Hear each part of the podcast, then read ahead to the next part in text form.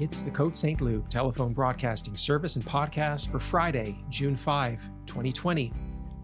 On today's episode, we have more TV and movie recommendations from Steven Tomlinson, including Judy Garland, the Marx Brothers, and the library's new streaming service, which is called Kanopy. We also have a musical moment with music librarian Farah Mohammed. She's going to be highlighting music to honor national zoos and aquariums. Library Director Janine West is here, and she has some book reviews and recommendations for you, including The Alice Network, Girls Burn Brighter, Everybody's Son, and The White Chrysanthemum.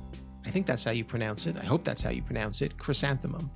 On this date in history, on June 5, 1968, presidential candidate Robert F. Kennedy was mortally wounded shortly after midnight at the Ambassador Hotel in Los Angeles.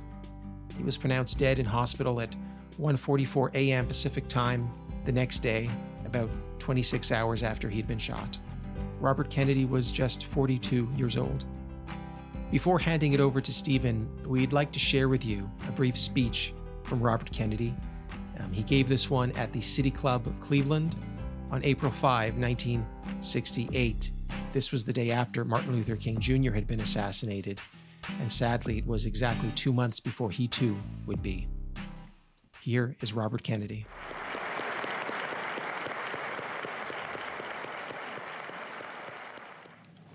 What has violence ever accomplished? What has it ever created? No martyr's cause has ever been stilled by an assassin's bullet. No wrongs have ever been righted by riots and civil disorders. A sniper is only a coward, not a hero.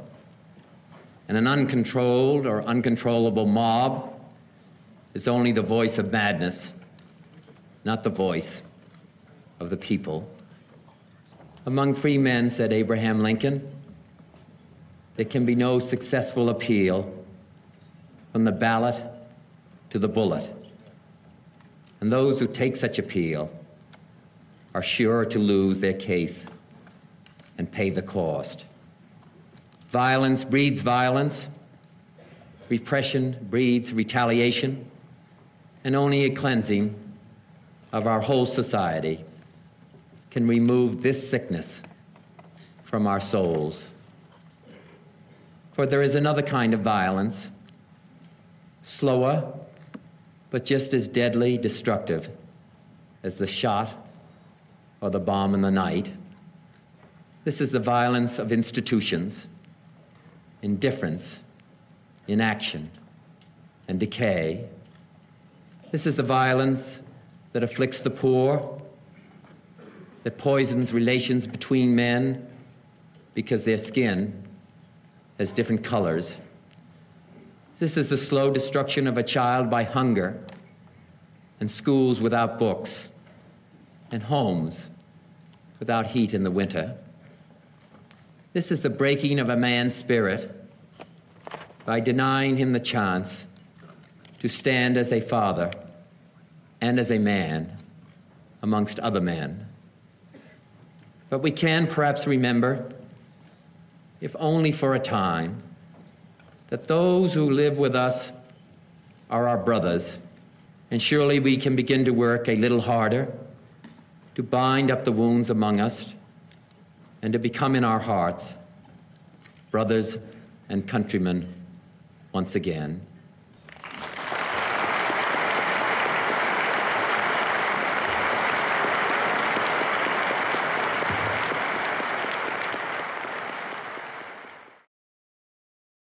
Hello, everyone. Welcome to Lockdown Viewing with Côte St. Luc librarian Steven Tomlinson. That's me.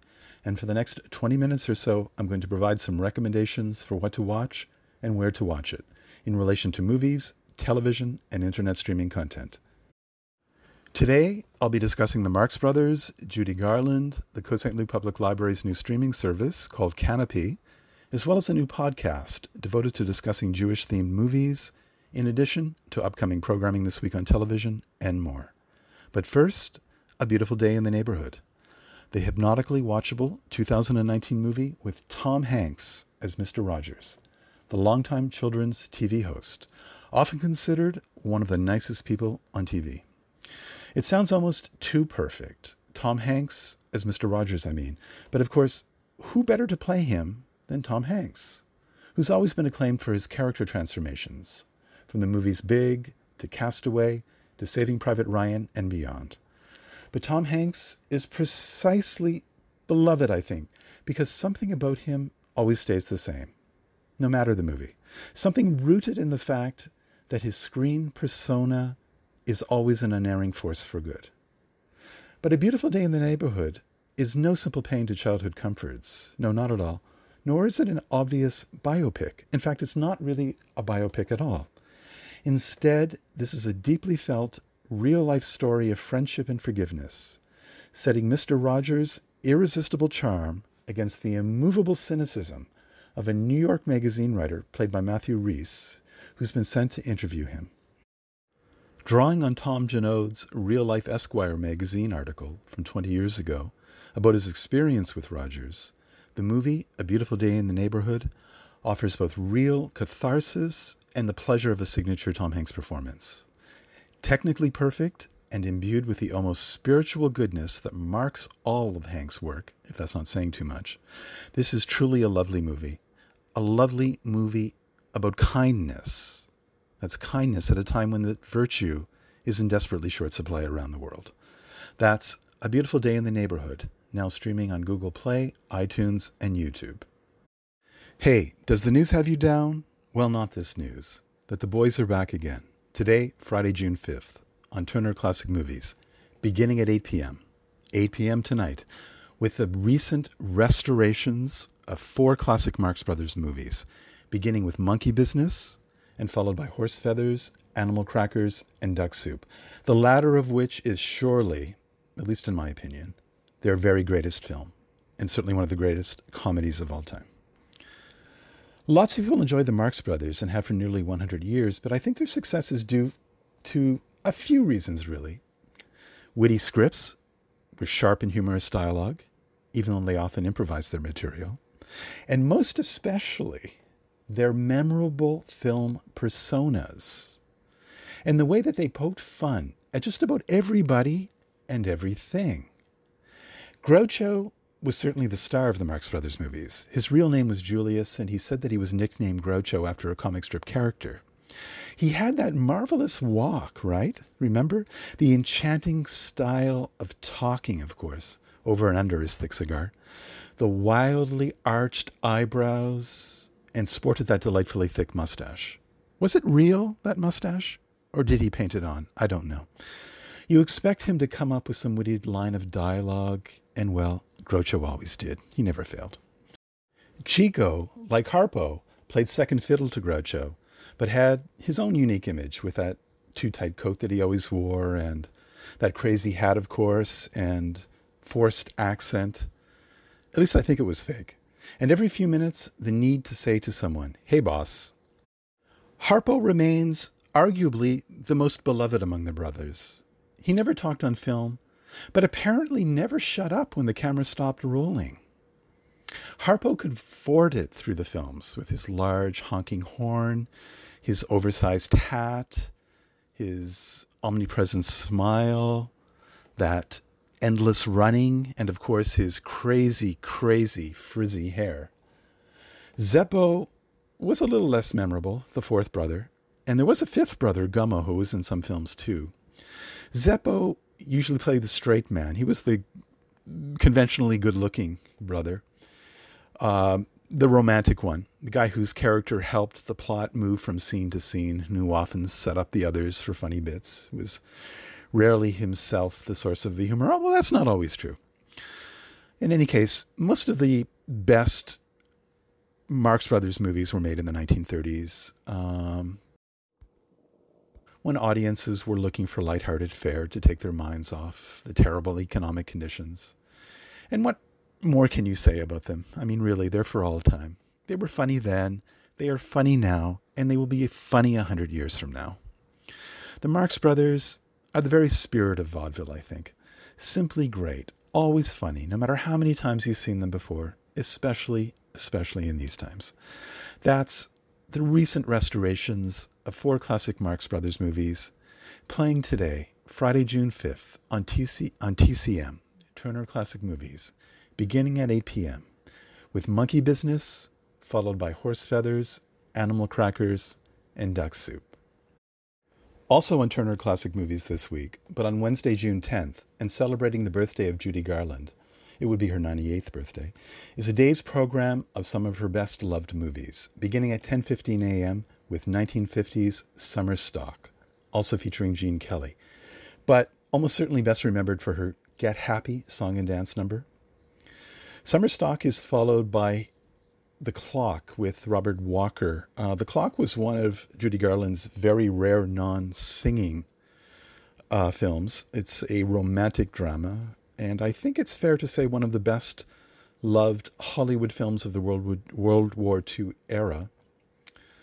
After the Clock is her post war MGM musical, The Harvey Girls, that's at 2 p.m., followed by 1948's Easter Parade, which surely is one of the most upbeat of MGM musicals, uh, and which also features Fred Astaire. And note that that is the only time that the two ever starred together in Easter Parade.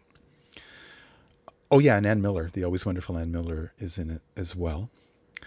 After Easter Parade comes, I think, my favorite Judy Garland film, a film directed by her one time husband, Vincent Minnelli, and that's Meet Me in St. Louis at 6 p.m. A truly wonderful film, truly beautifully shot film in uh, Technicolor. Uh, and yes, easily, easily one of the greatest, most beautifully shot Hollywood musicals ever. And the one in which I think Judy Garland blossomed into a full fledged movie star.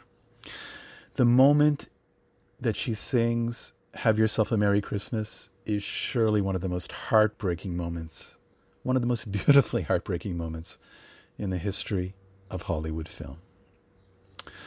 That's a program of five Judy Garland movies to celebrate her birthday on Wednesday, June 10th, beginning at 10:15 a.m. in the morning on Turner Classic Movies. But hey, have you seen the recent biographical drama from 2019? The biographical drama entitled Judy, for which Renee Zellweger won last year's Best Actress Oscar. You can find it now on both Amazon Prime and iTunes and I think it's fair to say that it would be a cut above most biopics. And like um, A Beautiful Day in the Neighborhood, it doesn't really focus on the entirety of the character's life, in this case, of course, Judy Garland, but rather uh, one moment with some flashbacks to the past. The movie Judy mostly focuses upon the last turbulent period of Judy Garland's life when she was contracted to perform a series of shows at a nightclub in London in 1968, just about a year before she died. By this stage in her career, the troubled Garland was considered largely unreliable, and um, she had certainly gained a reputation for failing to show up for some of her concerts, which is well documented in this movie. She was also broke and effectively homeless and pining to achieve some kind of stability, which is so moving, so touching. So um, she really wanted to get back her two children, which um, she had lost in a custody fight with her third husband, uh, Sidney Luft, played in the movie by Rufus Sewell. Now, the movie Judy doesn't really reveal any new facts about the entertainer. There's not much more new to be said about her. Um, but certainly her psychological problems are clearly related in the film and clearly connected to her past treatment at MGM, where she was contracted as a child star and exploited to the point of abuse. Um, I think that's certainly recognizable in 2020, although uh, it would be less so back then. And to that abuse, the movie often flashes back. I mean, at MGM, Garland's every move was monitored. She was only a child in, you know, in the 30s before she became that uh, full-fledged star. Uh, and as a child, she was only allowed to eat what she was told to eat. Uh, The studio even gave her pills to help her sleep. And of course, such treatment led to psychological issues later in her adult life. Uh, an adult life in which she had difficulty with her personal relationships. Uh, but not only that, also maintaining her career. And by 1950, in fact, with Summer Stock, which I mentioned earlier, um, MGM dropped her and she never made a movie with them again. Nevertheless, she clearly had a good heart, tried hard, though frequently failed. And that, of course, makes her a tremendously moving figure, both in reality and in this movie version of it. Zellweger certainly puts in a tour de force performance as Judy Garland.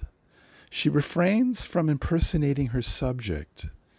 And to be fair, she doesn't look very much like Judy Garland. But I think instead wisely focuses on portraying her from the inside. The actress's approach is highly personal here, even idiosyncratic somewhat. But she really does succeed in drawing out great sympathy for the distressed character of Garland. And her decision to sing the songs rather than mime them brings an added layer of authenticity to her performance. Zellweger's voice is passable, although she would be no match for the legendary Garland on full form. But Garland's voice had declined in her later years, so the imperfections in Zellweger's singing are, I think, really serving to render her portrayal even more authentic. In any case, the overall result is a touching drama, which is balanced enough to avoid out and out weepiness. Not that she won't drop a tear by the end, of course. That's the movie Judy, available at both Amazon Prime and iTunes. Okay, on to some very exciting news. The Côte St. Luc Public Library has just acquired the ad free video streaming service Kanopy, which contains many thousands of movies and documentaries, and which you can find a link to on our website under the heading Digital Services. Or you can just download the app by going to your mobile device and uh, doing it that way, either through the App Store or Google Play. You can also go, if you don't have a smartphone or a mobile device, you just a desktop computer, for example, you just using your browser, you can go to kanopy.com and you can sign up there. Kanopy, by the way, is spelled K A N O P Y. Kanopy. The sign up process is, um, I think, quite easy.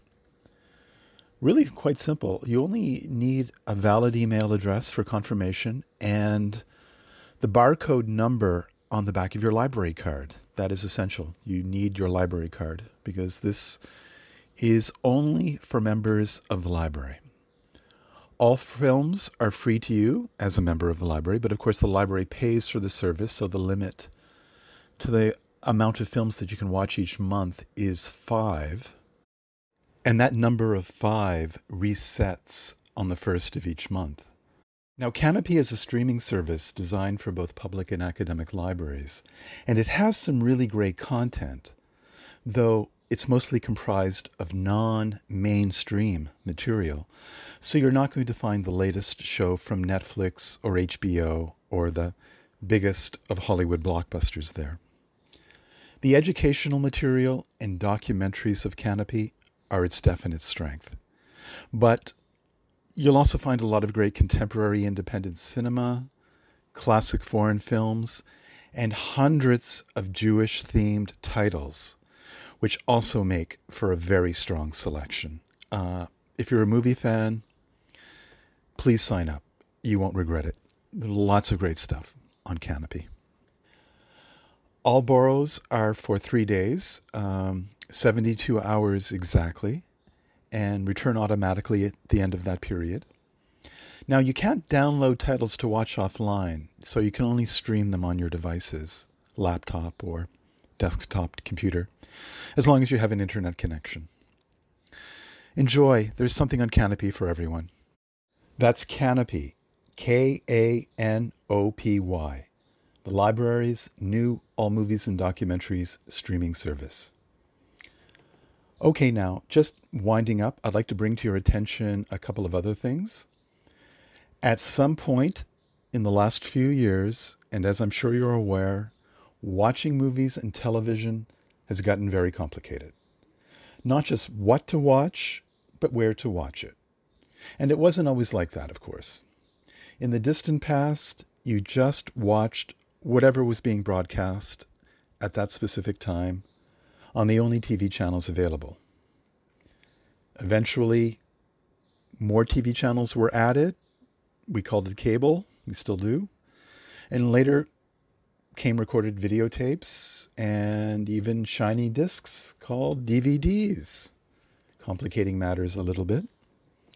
Now, TV channels and DVDs still exist, but the dominant and in many cases only way to watch things now is online. iTunes, Netflix, YouTube, Amazon Prime, Google, Disney Plus, Crave. The list of streaming services is seemingly endless.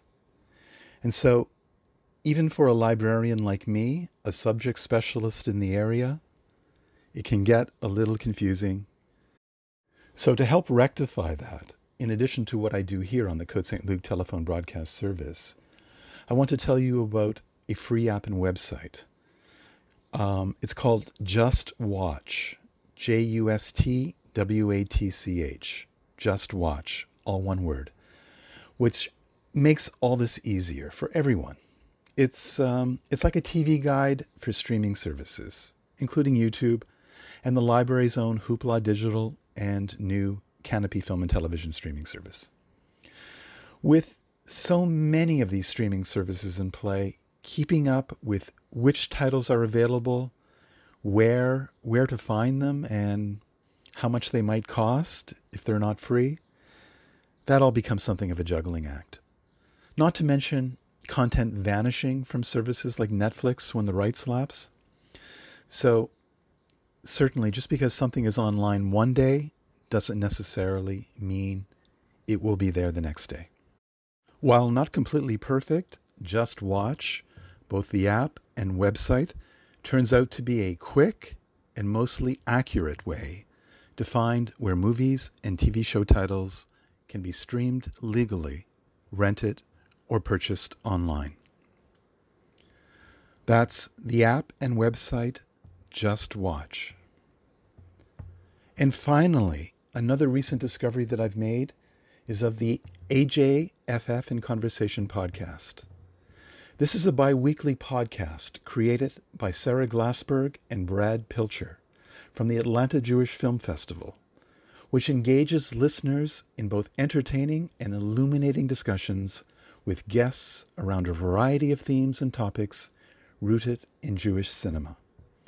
The most re- recent episode from May 26th is about the notion of vengeance and how the concept has been handled in Jewish themed movies and TV, specifically exploring just how revenge plays out in the 2013 Israeli movie Big Bad Wolves, Quentin, T- Quentin Tarantino's Inglourious Basterds, Steven Spielberg's Munich, and Amazon Prime's new original series Hunters.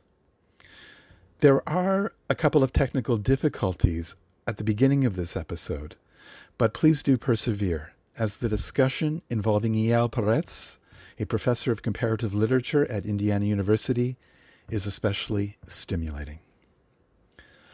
Other recent episodes of AJFF in Conversation include, and I'm going to quote their titles here Jewish Movies to Self Isolate By, Matzo at the Movies, and Am I Allowed to Laugh at This? That's the AJFF in Conversation podcast, available wherever you get podcasts. But you can also stream episodes directly from the Atlanta Jewish Film Festival website, ajff.org forward slash in conversation podcast. Anyway, that's all for now. You've been listening to Lockdown Viewing with Côte St. Luc librarian Steven Tomlinson. I hope you've enjoyed this installment and will join me next Friday for more recommendations of what to watch and where to watch it. And also, please join me on Thursday for a special episode entitled Cinema Under the Stars A Brief History of the Drive In Movie Theater. Remember, if you have any comments or questions, you can best reach me at stomlinson at cotestluke.org or by means of the library's Facebook page, or even by calling the library at 514 485 6900 and leaving a message for me. That's all for now, folks. Bye bye and happy viewing. Well, hello there, and welcome to another musical moment. This is Farah Mohammed, and today we celebrate our four legged, winged, and finned friends. Did you know that June is National Zoos and Aquariums Month? National zoos and aquariums are celebrated every year in June to honor the important role zoos and aquariums have in conservation, education, recreation, and research. National Zoos and Aquariums Month is intended to promote and encourage more individuals to visit. Each year, millions of people visit zoos and aquariums as they are becoming increasingly popular and entertaining. More and more, zoos are building exhibits that closely resemble wildlife environments. And as for aquariums, well, some are just breathtakingly beautiful. It is so awe inspiring to be watching marine life behind ceiling to floor glass walls meters below ground level. Furthermore, zoos and aquariums provide an array of engaging and interactive educational programs and resources which allow for many individuals to learn about science in an informal setting. One major benefit of visiting the zoo or aquarium well, not only will the kids be happy, but research has shown that watching animals, even in videos and in pictures, can lift our moods and help us build resilience to stress in the long run. So, for today's playlist, we will hear songs that have some kind of connection to those other beings we share on this earth, with those that either live in the forest, swim in the sea, or fly in the sky. For my first selection, here is a short art song by Viennese composer Franz Schubert. Schubert was a composer of the late classical and early romantic eras and wrote more than 600 secular vocal works, mainly lieder or art songs. This one is called Die Forelle or The Trout. Composed in early 1817 for solo voice and piano, the song's lyrics were written from the perspective of an onlooker on a riverbank taking pleasure in watching the happy little fish swimming in the river. Soon a fisherman arrives and, much to the onlooker's dismay, catches the trout. So here it is The Trout by Franz Schubert, beautifully sung by Dietrich Fischer Dieskau.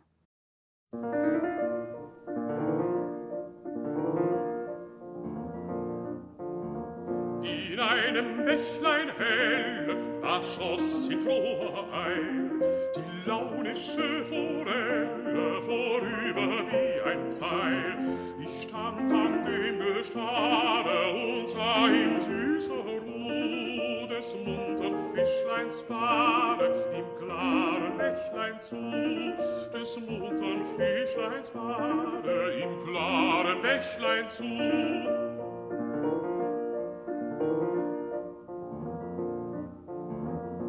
Fischer mit der Rute wohl an dem Ufer stand und saß mit kaltem Blute, wie sich das Fischlein wand. So lang dem Wasser helle, so dacht ich nicht gebricht, so fängt er die Forelle mit seiner Angel nicht, so fängt er die Forelle mit seiner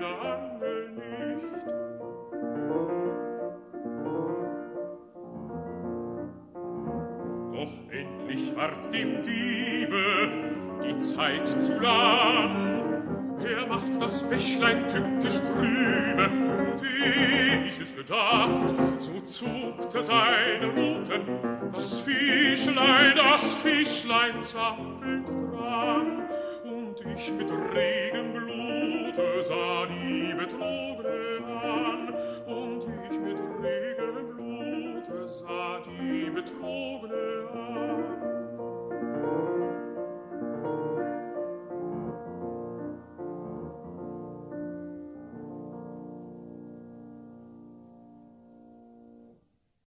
The Tokens were an American male doo-wop style vocal group that was formed in 1955 at Brooklyn's Abraham Lincoln High School. The group went on to have a few successes and appeared on the hit television show American Bandstand.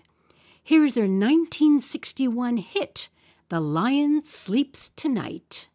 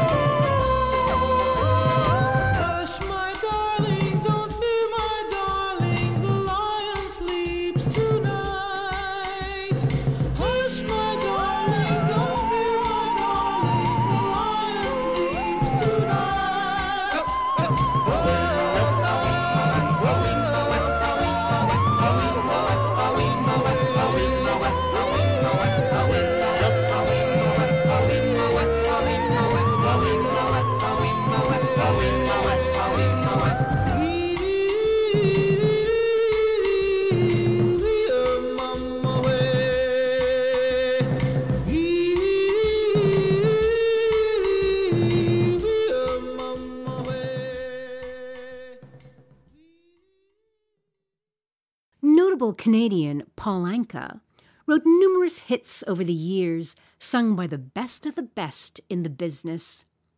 At the tender age of 17, he experienced his first true love with his then girlfriend, Annette Funicello.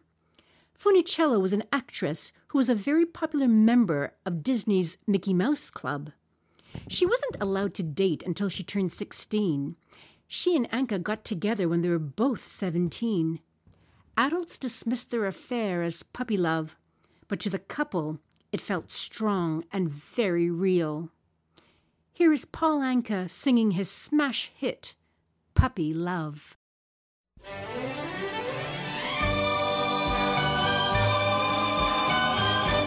And they called it puppy love.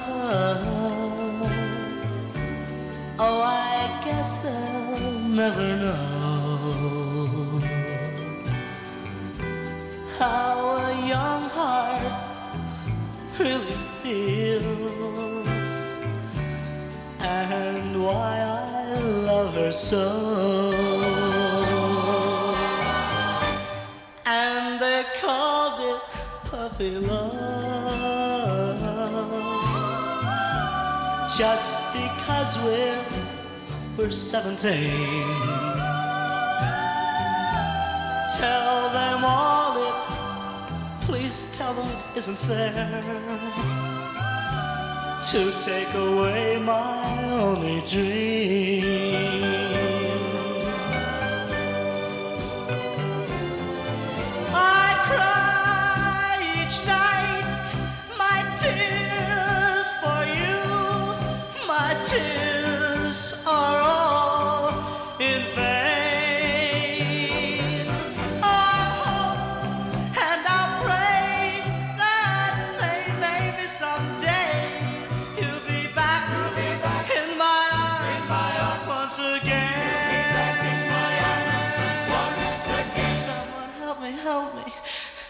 Me, please. Is the answer up above? How can I, oh, how can I tell them this is not a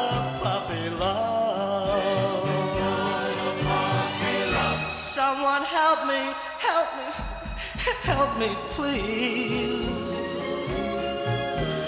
Is the answer up above? How can I ever tell them this is not a puppy love?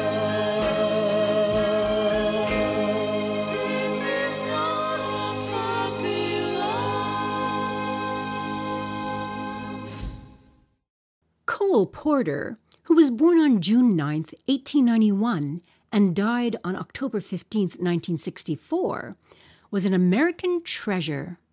His compositions were noted for their witty, urbane lyrics, and many of his songs became standards. His use of language was so clever, and his tunes wonderfully memorable.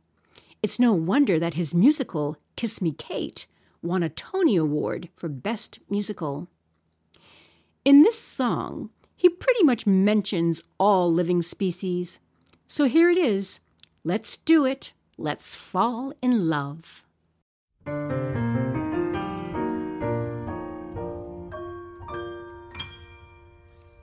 When the little bluebird, who has never said a word, starts to sing spring, spring.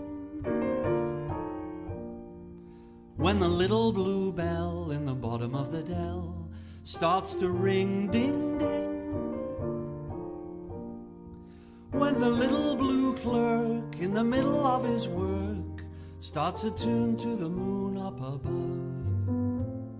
It is nature, that's all, simply telling us to fall in love.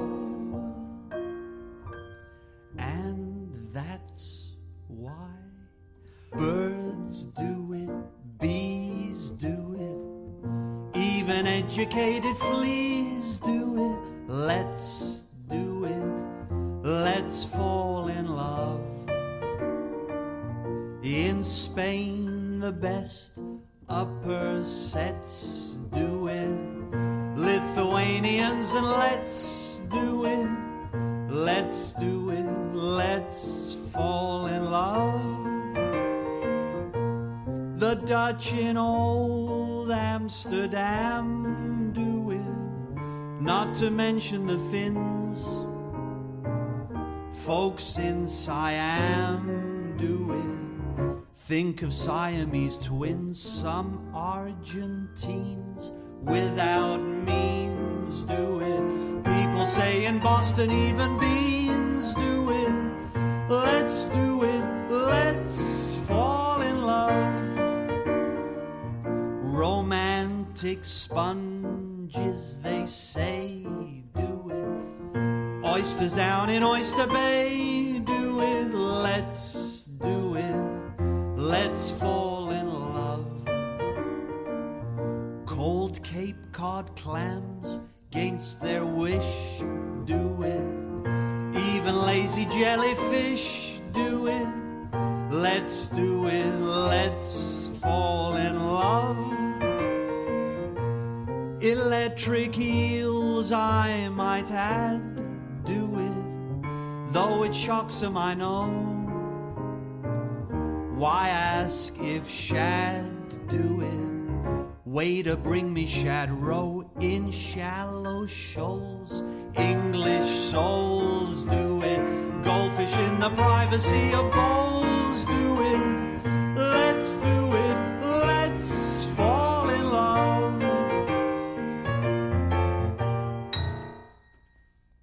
Now, here's an iconic number that needs no introduction.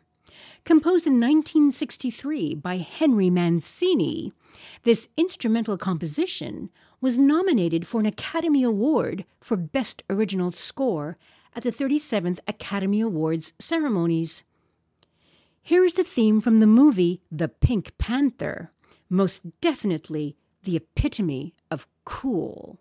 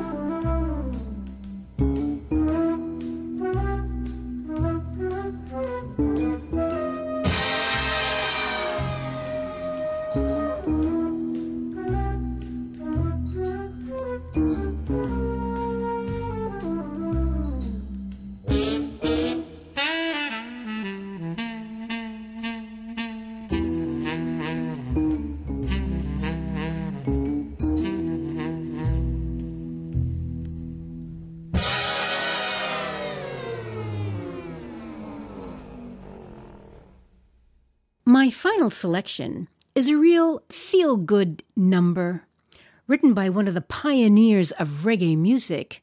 Here is Jamaican singer, songwriter, and musician Bob Marley singing Three Little Birds.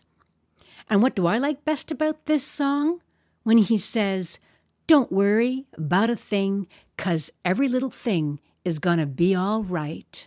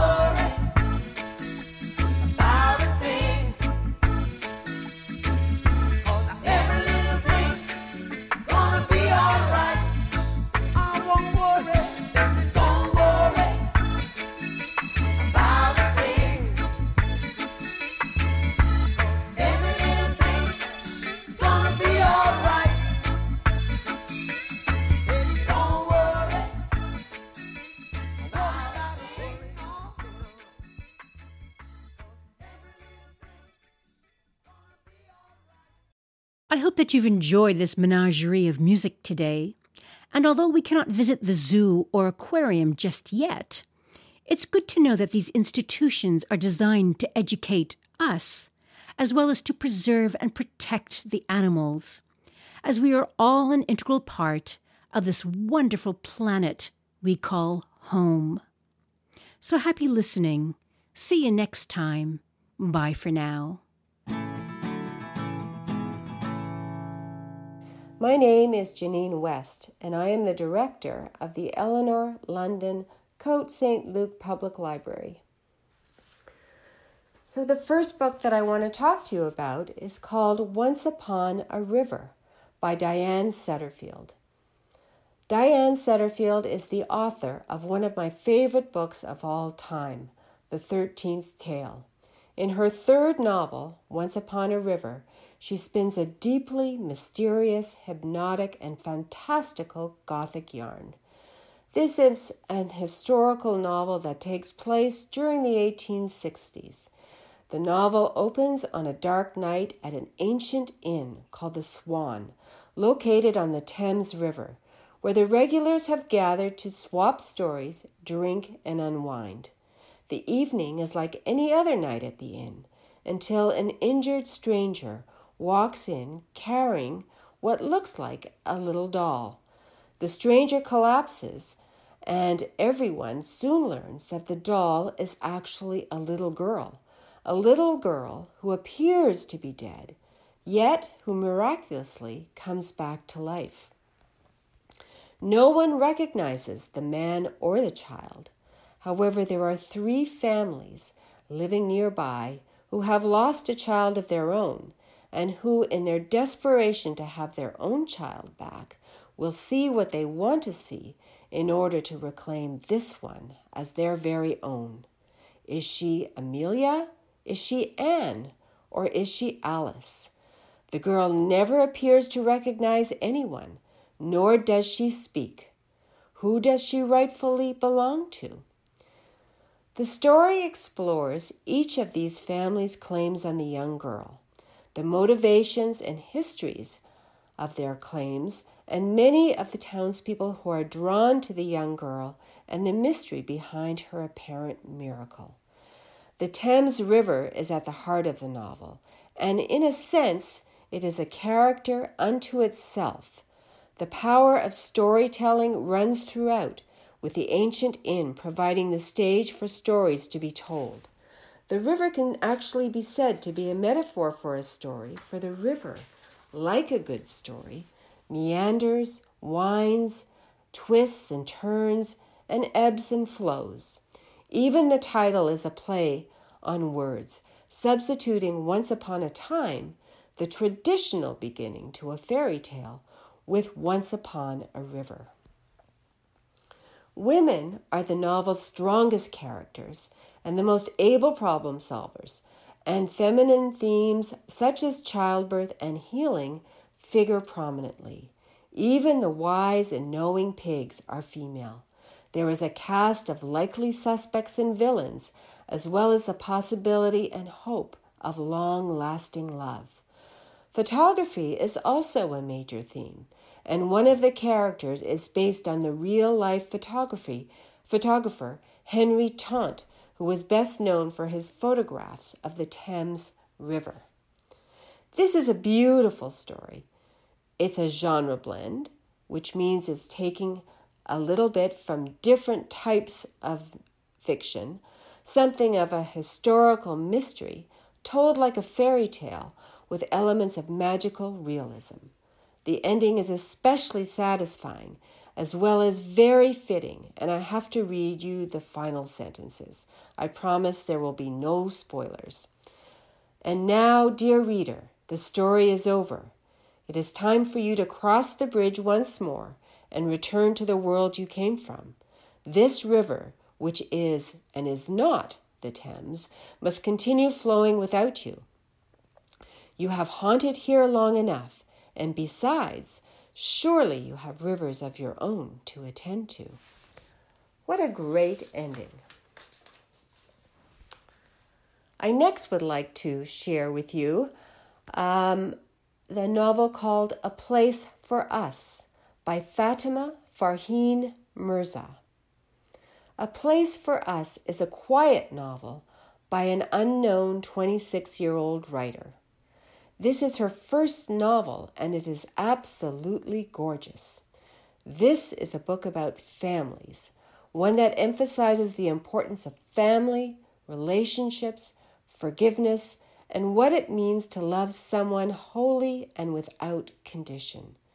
It tells the story of an Indian American Muslim family gathered together to celebrate the eldest daughter, Hadia's, wedding. It is here, on this momentous day, that Amar, the youngest of the three siblings, reunites with his family for the first time in three years. In a narrative that spans decades but without concern for chronology, the author retells crucial moments in the family's past as events are revisited. These events are told by the various family members, but as it happens in all families, each interprets the event differently. There are many hurts and misunderstandings, some that lead to a life filled with regret. Throughout, we learn about the choices and betrayals that lead to Amar's estrangement. But we also learn what it means to be immigrant parents in America, trying to pass on a culture and traditions to one's children amid a, amid a secular culture designed to tempt children astray. The parents are Muslim who value tradition, the Quran, and duty above all else. On the other hand, the children all are different and they grow up Hadia, and as they grow up, Hadia and Huda respect their parents, but in very different ways, and Amar is the one who rebels. All three are trying to fit in a post 9 11 America, an America who mistrusts all Muslims. The title is especially intriguing. A place for us leads us to presume that this is an immigrant story about one about finding one's place in an alien culture. However, it is not until the final pages that the true meaning of the title become apparent, and it is astounding as it is much as it is poignant. This is indeed a beautiful book and one that should be savored. Next, let me introduce you to Song of a Captive Bird by Jasmine Darznik. Song of a Captive Bird is inspired by the life of Faru Farrokhzad, a prominent Iranian woman poet and filmmaker who was born in 1935 and who died in 1967 at the young age of 32. Faru, as she was known, led a fairly controversial life for her time Fiercely independent, she wrote from a strong feminist perspective. Her poetry was considered to be so controversial that it remained banned in Iran for about 10 years after the revolution. In her early years, she explored her identity as a woman and as a lover in ways that shocked her contemporaries. Maturing as a poet, she went into still more dangerous areas, criticizing all aspects of Iranian society and examining the role of women in general. She was drawn to filmmaking during the last years of her life, and the topics that she took up, such as the treatment of lepers, again showed her critical temperament.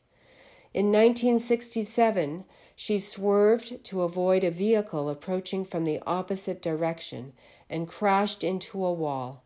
She was thrown from her car and died of the resulting injuries to her head.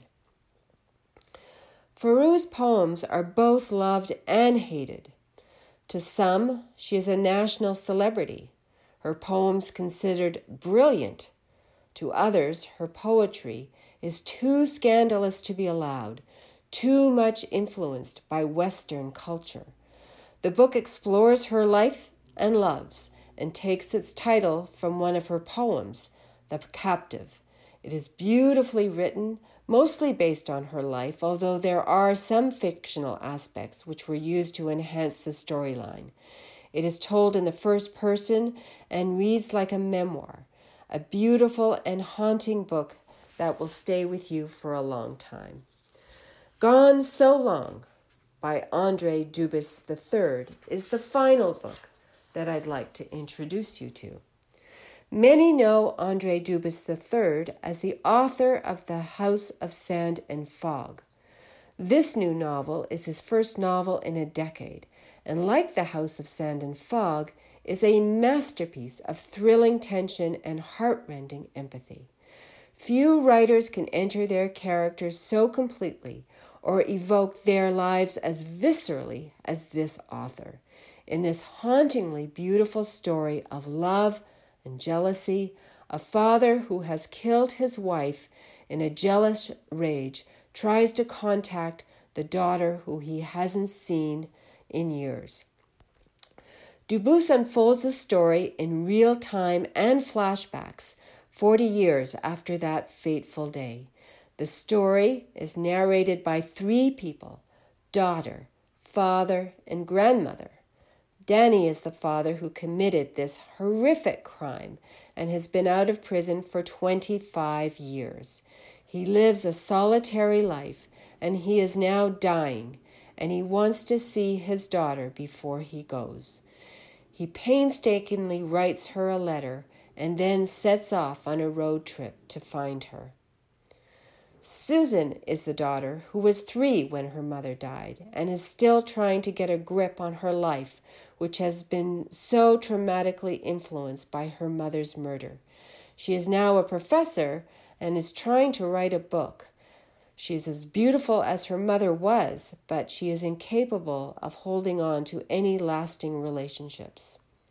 The maternal grandmother is Lois, or Nani, as Susan calls her.